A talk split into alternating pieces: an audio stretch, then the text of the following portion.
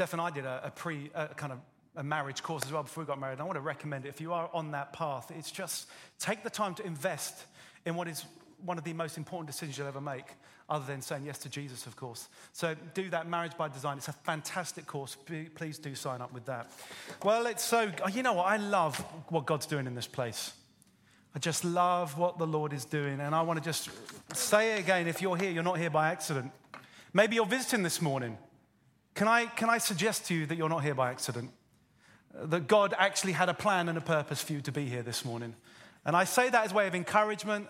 And I say, as we often like to say here, welcome home. Welcome home. We want this to be a place where you feel at home, a place where you can grow and be all that God's called you to be. Uh, and so it's just so good seeing what Lord's doing in this place. And I've been loving being in this Reach series.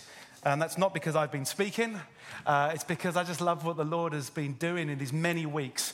And next week, just to give you a heads up, we are starting a brand new series. I am very excited. I'm not going to tell you what it is, but that we have some fantastic speakers. They're going to be joining me over the coming weeks in the lead up and the culmination of Easter. So don't miss, don't miss that series. It's going to be wonderful. And therein, of course, means that this is the last in the talks of our series on uh, extending our reach. And uh, if you were here last week, you would have heard me say uh, that we're speaking on money, the power of money, and the place of giving over two weeks. And last week we looked at the different types of giving that there are tithes, which is giving back to God what He first gave us, our 10%, our first fruits, if you like. And that place that if we're committed to growing like Jesus, that we are committed to giving. And we unpack what that looks like. We looked at offering, which we can look at today, over and above your tithe, and then acts of righteousness. Those acts of love, you know, putting some money in an envelope and putting it in through someone's letterbox. That is such a liberating, wonderful thing to do. And what we did last week, we looked at um, the power of giving that it breaks the spirit of poverty, that feeling that you're always going to lack, that feeling of financial disaster, how by giving it breaks that spirit of poverty. We looked at how it positions us for his blessing, and we looked at how giving sets our hearts towards Jesus. And of course, if you missed that talk, you can catch up on a plethora of platforms now, including YouTube and Facebook and our app, of course. And so we're going to look at the second part of money and giving and look at the offerings. But I want to just say what I did last week. I speak uh, on this subject, being sensitive and understanding where we are as a, as a country and as a world, indeed, in terms of the financial climate around us. Um, you know, even since I last spoke, how much has petrol gone up? Um, yeah, I, mean, I got people going, that's crazy, hey? Um, you know, things are still on the rise. We got our new energy pricing. My giddy aunt, honestly. I'm forever now doing this. Lights off, lights off. I actually don't like lights anymore. Who needs lights? Candles were re- invented for a reason. And it's very romantic as well, a candle. You can't get that on a 40 watt bulb unless you've got a dimmer switch, but it's still not the same. You know, prices are going up. So, you know, I share this not saying we should forget about that, but I propose to you guys what I proposed last week, which is this. Now is the best time to be talking about finances. Now is actually the best time to get our houses in order, so to speak. Why? Because God has something to say about finances in our, lives. And I shared with you that story, didn't I, about that moment in my life in, in an environment of financial constraint when, by God's love, He opened up that conversation with my parents, which is, you know what? I'm struggling. I need some help. And for some of us, by engaging in this, in this conversation and saying, okay, Lord, what have you got to say about finances? This is going to set you up for success. This is going to set you free from those issues that you experience and set you up for success. So, um, we're going to look at the part of offering then. And as I said last week, an offering is over and above your tithe, it's a, it's a love offering. and the thing about an offering, it's not about how much you give, but it's always about your heart. You know, the reality is, money, when we talk about money, it's always about the heart. God doesn't need our, money, but He wants our hearts. Do you think God needs our money? It says in the scriptures that He owns a thousand cows on a hill. I think that rather that's an underestimation, actually. I rather think it's more than that. He doesn't need our money, but you see, where our treasure is, there our heart is also. He is so jealous for us. He is so jealous for our hearts, and he knows the danger that money possesses. You know, money itself is a neutral thing, right? It's the love of money that's the issue, not money itself. And so, the question we're going to ask ourselves this morning is this Is our heart set on acquiring more or set on loving Jesus and extending his kingdom? Is our heart set on acquiring more or set on loving Jesus and extending his kingdom? Because the truth is, how you feel about offering reveals your heart and the answer to this question. By the way, I'm not saying I've nailed this, I haven't. I journey through this just like we all do. But nevertheless, sometimes the hard questions are the ones that bring the biggest fruit. So don't switch off due to cynicism. Here goes the preacher asking for money. I'm not. This is God saying, I love you and I want your heart. You know, it says in the scriptures, doesn't it? Seek first his kingdom and his righteousness, and what? All these things, those things, what are these things? Those things that you need will be given unto you. Look at the birds of the air, how they fly, and they neither sow nor reap or store in barns, and yet how your heavenly Father feeds them. How much more valuable are you to, than those birds, right? And so here's the thing if in your heart you're saying, you know what, yes, I want to live my life like that, that I love Jesus and choose to extend his kingdom, then I've got to give you some news. It requires sacrifice. We sang earlier, I surrender all to you, correct? Surrender equals sacrifice. The Christian walk is not a walk of promises and easy going. It is a walk of picking up our cross, dying to self, in order that we may have new life in Him in abundance. That is the Christian message. And so, therefore, we have to, if you like, go head on with these things that a little bit make us go, Oh, I don't want to sacrifice. But that is the place of growth in Him. It's a kingdom activity. Talking about kingdom activities, what's very interesting is if you look at the place of offerings in the Bible, there is many times it is linked with the building of the temple. Did you know this? We can look at that in Exodus 35, 4 to 29. We, we're not going to have it on the screen, but you can make a note. This is when God called Moses to build the tabernacle. And do you know what Moses said? He said, Right, everyone who is willing, this is very interesting, everyone who is willing, bring to the, the Lord an offering of gold, silver, and bronze, and all those things an activity over and above your tithe if you are willing. And it, this is it. You know, sacrifice is a choice that we make. God does not force us to sacrifice, He calls us to surrender, but we need to make a choice. What about um, if you read Ezra, the book of Ezra? So the, the, Israelites have been in Babylon exile and they come out and they're going to build the, the temple again because it's been desecrated. And what do they do? They have an offering to build the temple. Same again. In the New Testament, lest you think I'm focusing on the Old Testament alone, churches gave to one another. I mentioned that last week. The church in, churches in Macedonia were so generous to the churches in Jerusalem. So, why do we see a link between offering, sacrificial giving, and God's temple and his churches? Let me tell you, this is the answer. The local church is the primary means by which God extends his kingdom on earth. What you are part of, we are the church. This is God's primary means by which we what? Reach and extend his kingdom to reach the lost. You know, our mission here, and I've said it most weeks, is to make Christ known. That doesn't change. Our mission doesn't change. Our values change, don't change either.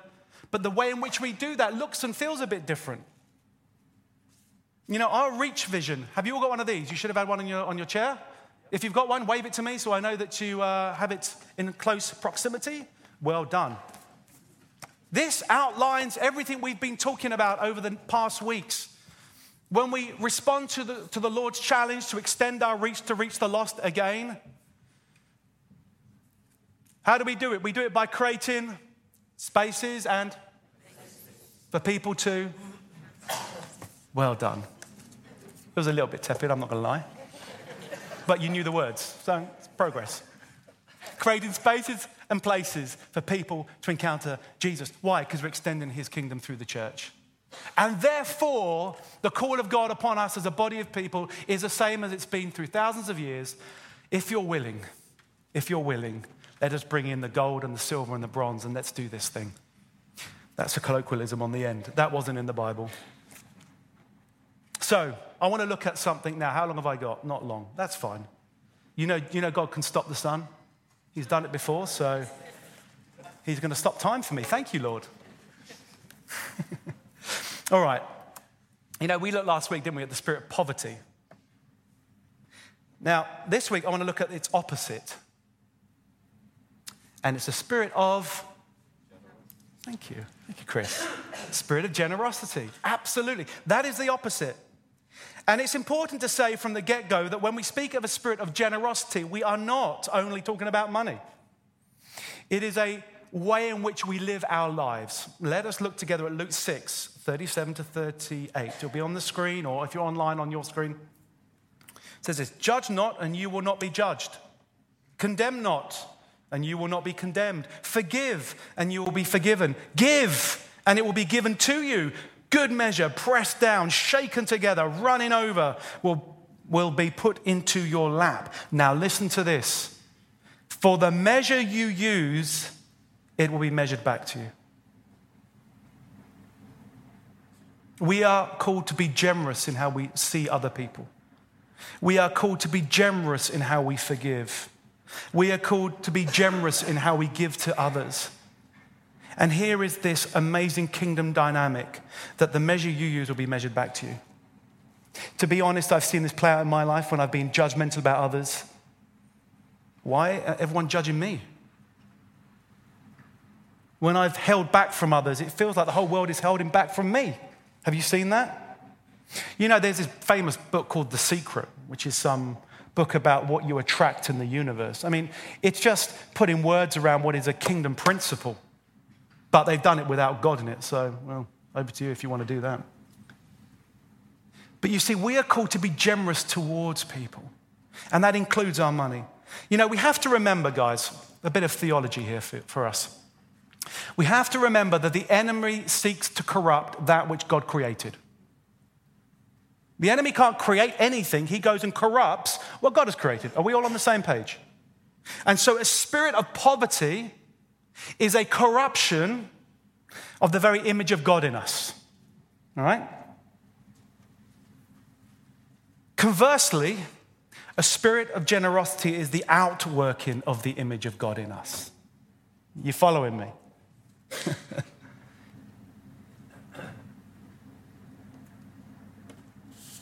is God generous?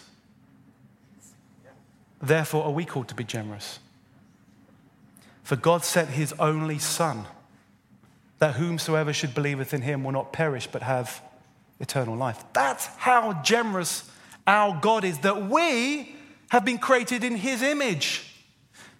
That is what a spirit of generosity is. It means simply to walk in the image that God created you in.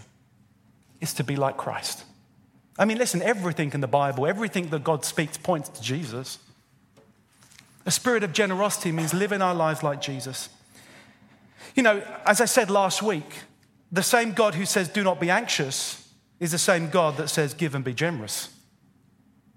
We can kind of get our heads around the command to be, don't be anxious, can be like, yeah, that makes sense because I don't want to be anxious. But when he says something else like, be generous, we're like, well, I'm not sure that's God actually. he wants my best when he talks about anxiety, but when he talks about money, I'm not sure God really understands my bank balance. It's true though. I mean, I, we laugh, but I, I, I've thought this. How can I be generous, Lord? And we're going to look at that together. So, before we look at how we can be generous, I want to look at, in a practical sense, let me give you, if you're not convinced already on generosity, I'm going to give you three reasons. I love three, three's good. Why being generous is God's best for us. Okay, three reasons. Number one, it grows our faith. Let us turn together to 1 Kings 17, and we're going to read from uh, verses 8 to 16. It's going to be on the screen uh, if you haven't got your Bible, um, and it'll be on, on the screen at home as well. Now, this is in the Old Testament, and here Elijah has predicted that there'll be a drought because of the disobedience. And so we pick it up at the story where he meets a widow uh, in Zarephath. Let me read this. Then the word of the Lord came to him. That's Elijah, Arise, go to Zarephath, which belongs to Sidon, and dwell there. Behold, I have commanded a widow there to feed you. So he arose and went to Zarephath. And when he came to the gate of the city, behold, a widow was there, gathering sticks. And he called to her and said, Bring me a little water in a vessel that I may drink. And as she was going to bring it, he called to her and said, Bring me a morsel of bread in your hand. And she said, As the Lord your God lives, I have nothing baked. Only a handful of flour in a jar and a little oil in a jug. And now I am gathering a couple of sticks that I may go in and prepare it for myself and my son, that we may eat it and die. And Elijah said to her, Do not fear, go and do as you have said, but first make me a little cake of it and bring it to me, and afterwards make something for yourself and for your son. For thus says the Lord, the God of Israel the jar of flour shall not be spent, and the jug of oil shall not be empty until the day that the Lord sends rain again upon the earth. She went and did as Elijah said, and she and her household ate for many days. The jar of flour was not spent, neither did the jug of oil become empty, according to the word of the Lord that he spoke to Elijah. Wow! What a great story of God's provision, but what a great story of one woman's faith in God. Listen, God calls me to be generous, and I have a bank balance with money in, and I know I've got an income, and I'm like, oh, I don't know if I can do it. This woman had nothing. In fact, she was about to die because she had nothing, and yet she responded in faith.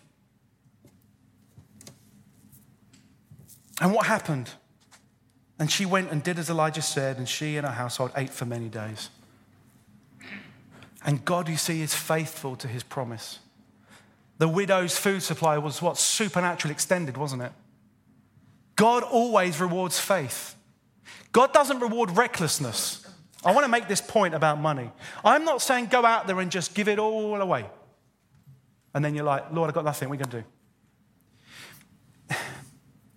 This was a, this was a obeying a word that the Lord through Elijah had given. So, what I'm trying to say is when God prompts you by his Spirit, and when you feel that unction of the Lord to say, I want to give, then you obey that voice.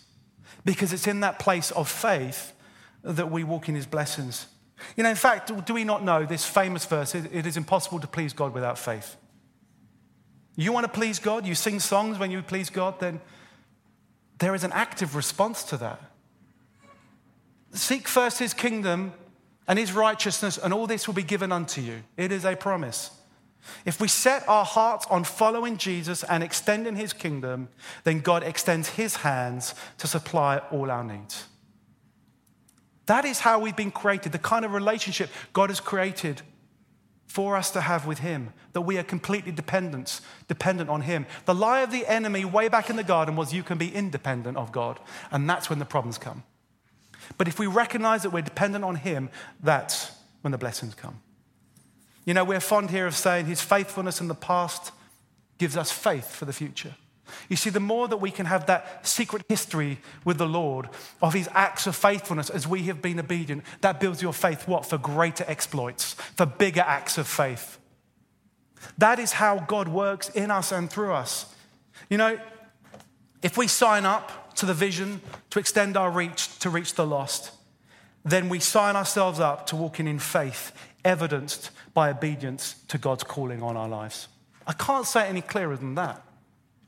We're not playing games here at church, are we? There's eternal souls on the line. I mean, that's what we're, we're not here to play games. This isn't just some, um, well, we're a bit bored. What should we do? I know, we'll have a vision. What a good idea. What should we do?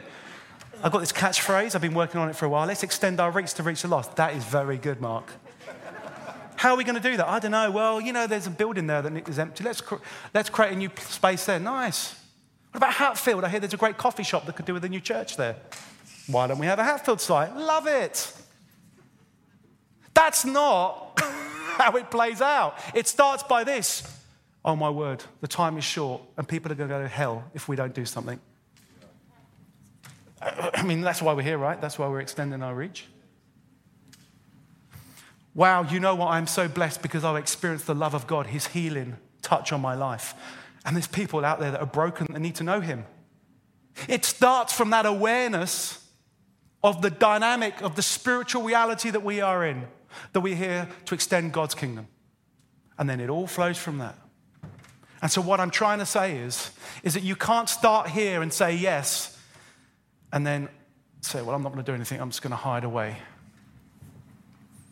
If we sign up to the vision to extend our reach to reach the lost and we sign ourselves up to walking in faith, evidenced by our obedience to God's calling on our lives. Positions us for more is the second one. Listen, I'm going to only touch on this briefly because I, I spoke about this yes last week, but I want to come at this from a slightly different angle. You know, I did a bit of research this week on, on water stagnation. I highly recommend it. It's a very interesting exercise.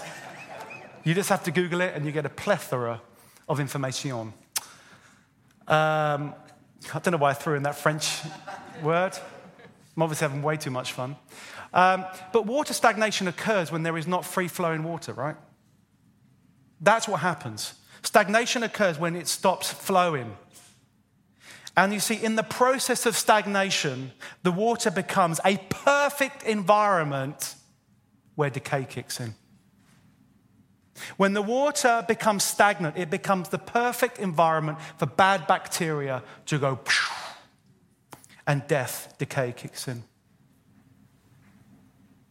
And can I humbly suggest that if you stop being generous, then you start to stagnate?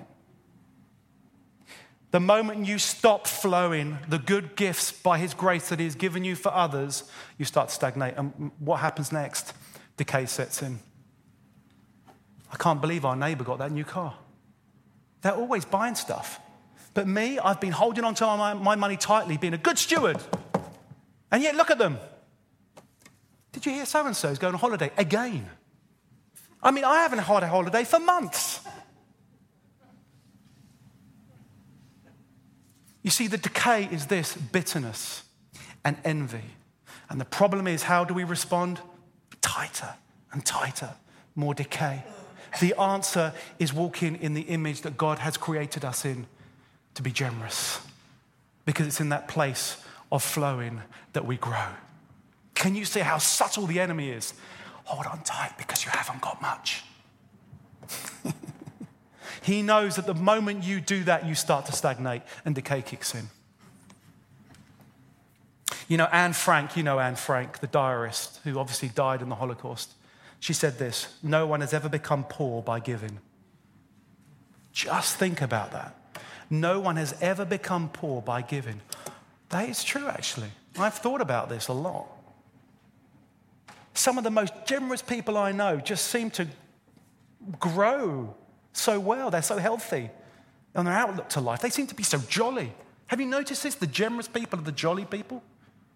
And the ones that hold on, they just seem to be bitter and envious. It's so true. Number three, because time is short.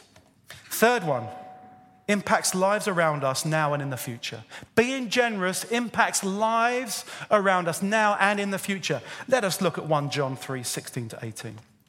Be on the screen. By this we know love, that he laid down, who's he? Jesus, laid down his life for us, and we ought to lay down our lives for our brothers. What are we talking about? The place of sacrifice. But if anyone has the world's goods and sees his brother in need, yet closes his heart against him, how does God's love abide in him?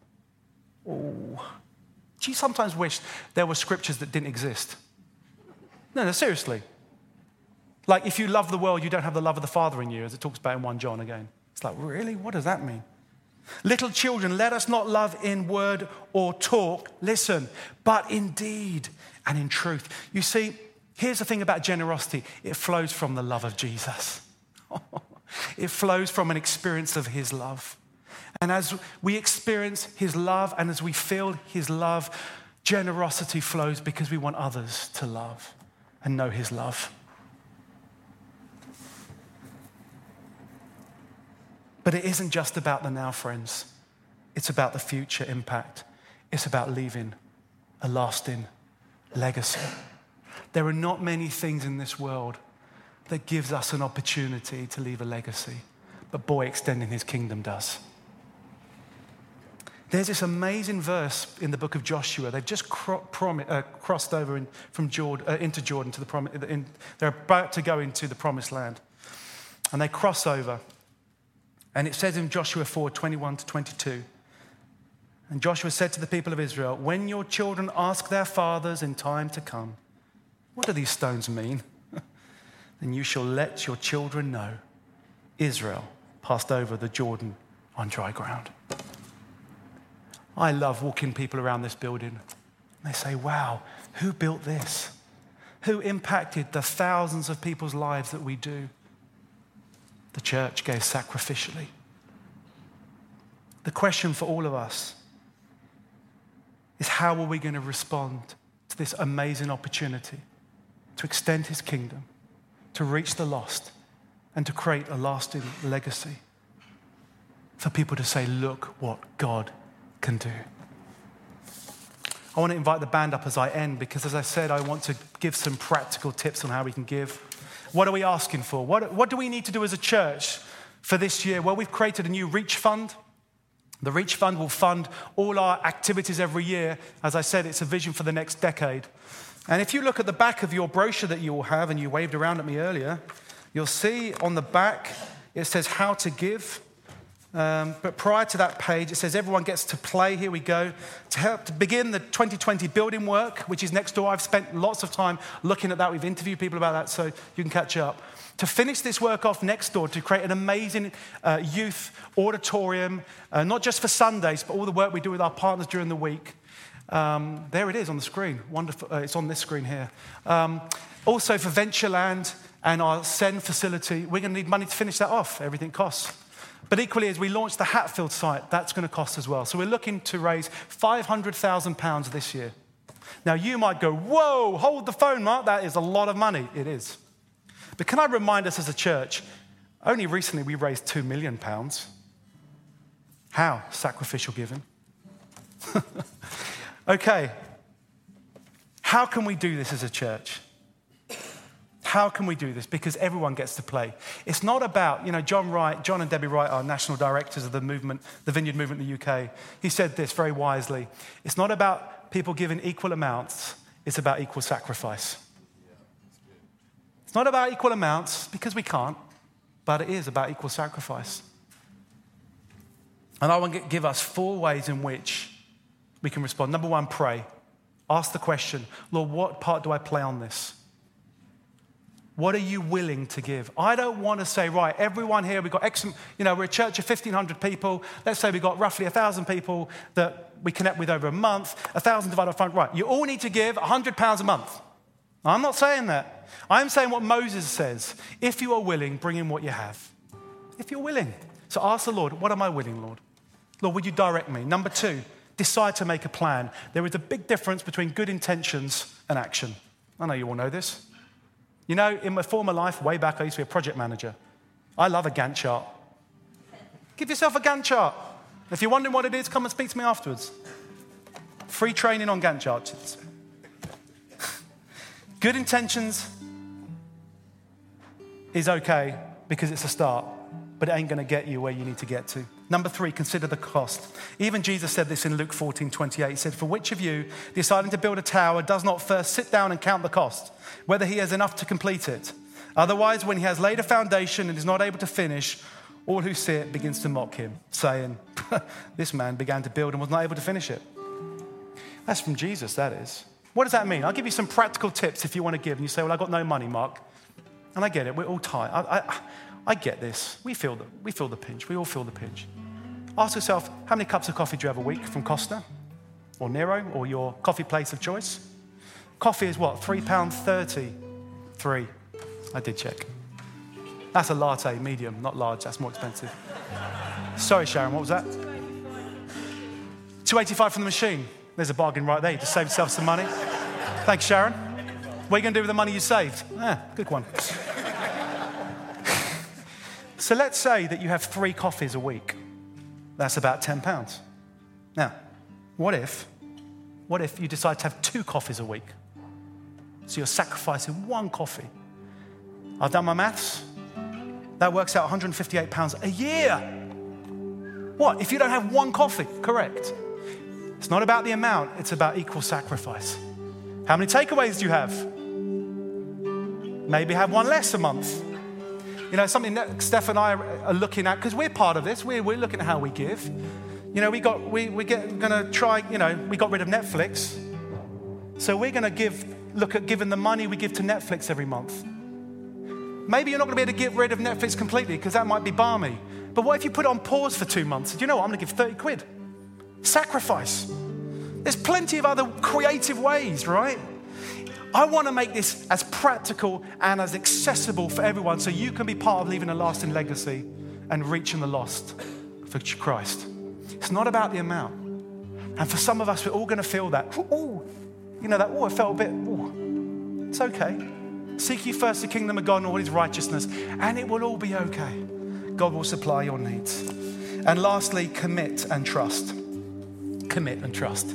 Philippians 4:19, and my God will supply every need of yours according to his riches and glory in Christ Jesus. pray. I want you to pray. What part am I playing in this, Lord? Number two, decide to make a plan. Number three, consider the cost. On the back here, we have a pledge form. If you want to say, you know what, I'm going to pledge to so much so over the years, then you can put this on the form. And if you want to put a regular give, put it on the form. And can I just say, this is not the tithe. Don't take your tithe and put it in the offering because then the church will fall over. But it's, it's not about keeping the lights on. It's about recognizing that our offering is above our committed giving to Christ.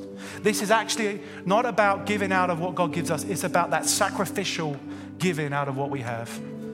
And next week, or you can do this this week, put this, you can tear this off, put it in the welcome box, Next week, bring it if you want. But as a church, I want us all respond and have our part to play. Why don't we stand as I pray and then we're going to worship? Thank you, Jesus. Lord, I pray that we would stand at the plate and take our place in the history of your church. I pray that none of us would miss out on this amazing opportunity to extend our reach to reach the lost. I pray, Lord, that we would continue to be a generous church as we have done for these past 35 years. I pray, Lord, that we would respond in faith. I pray, Lord, that as we do, that you would pour out more for each one of us. That as we open up our hands to give, you would place in our hands the more that we have been seeking. Oh, God, come. And I pray, Lord, already for those lives that will be impacted by our sacrifice, that you would bring them into your your kingdom we pray. And with that, let us worship. Amen. Thank you, Lord.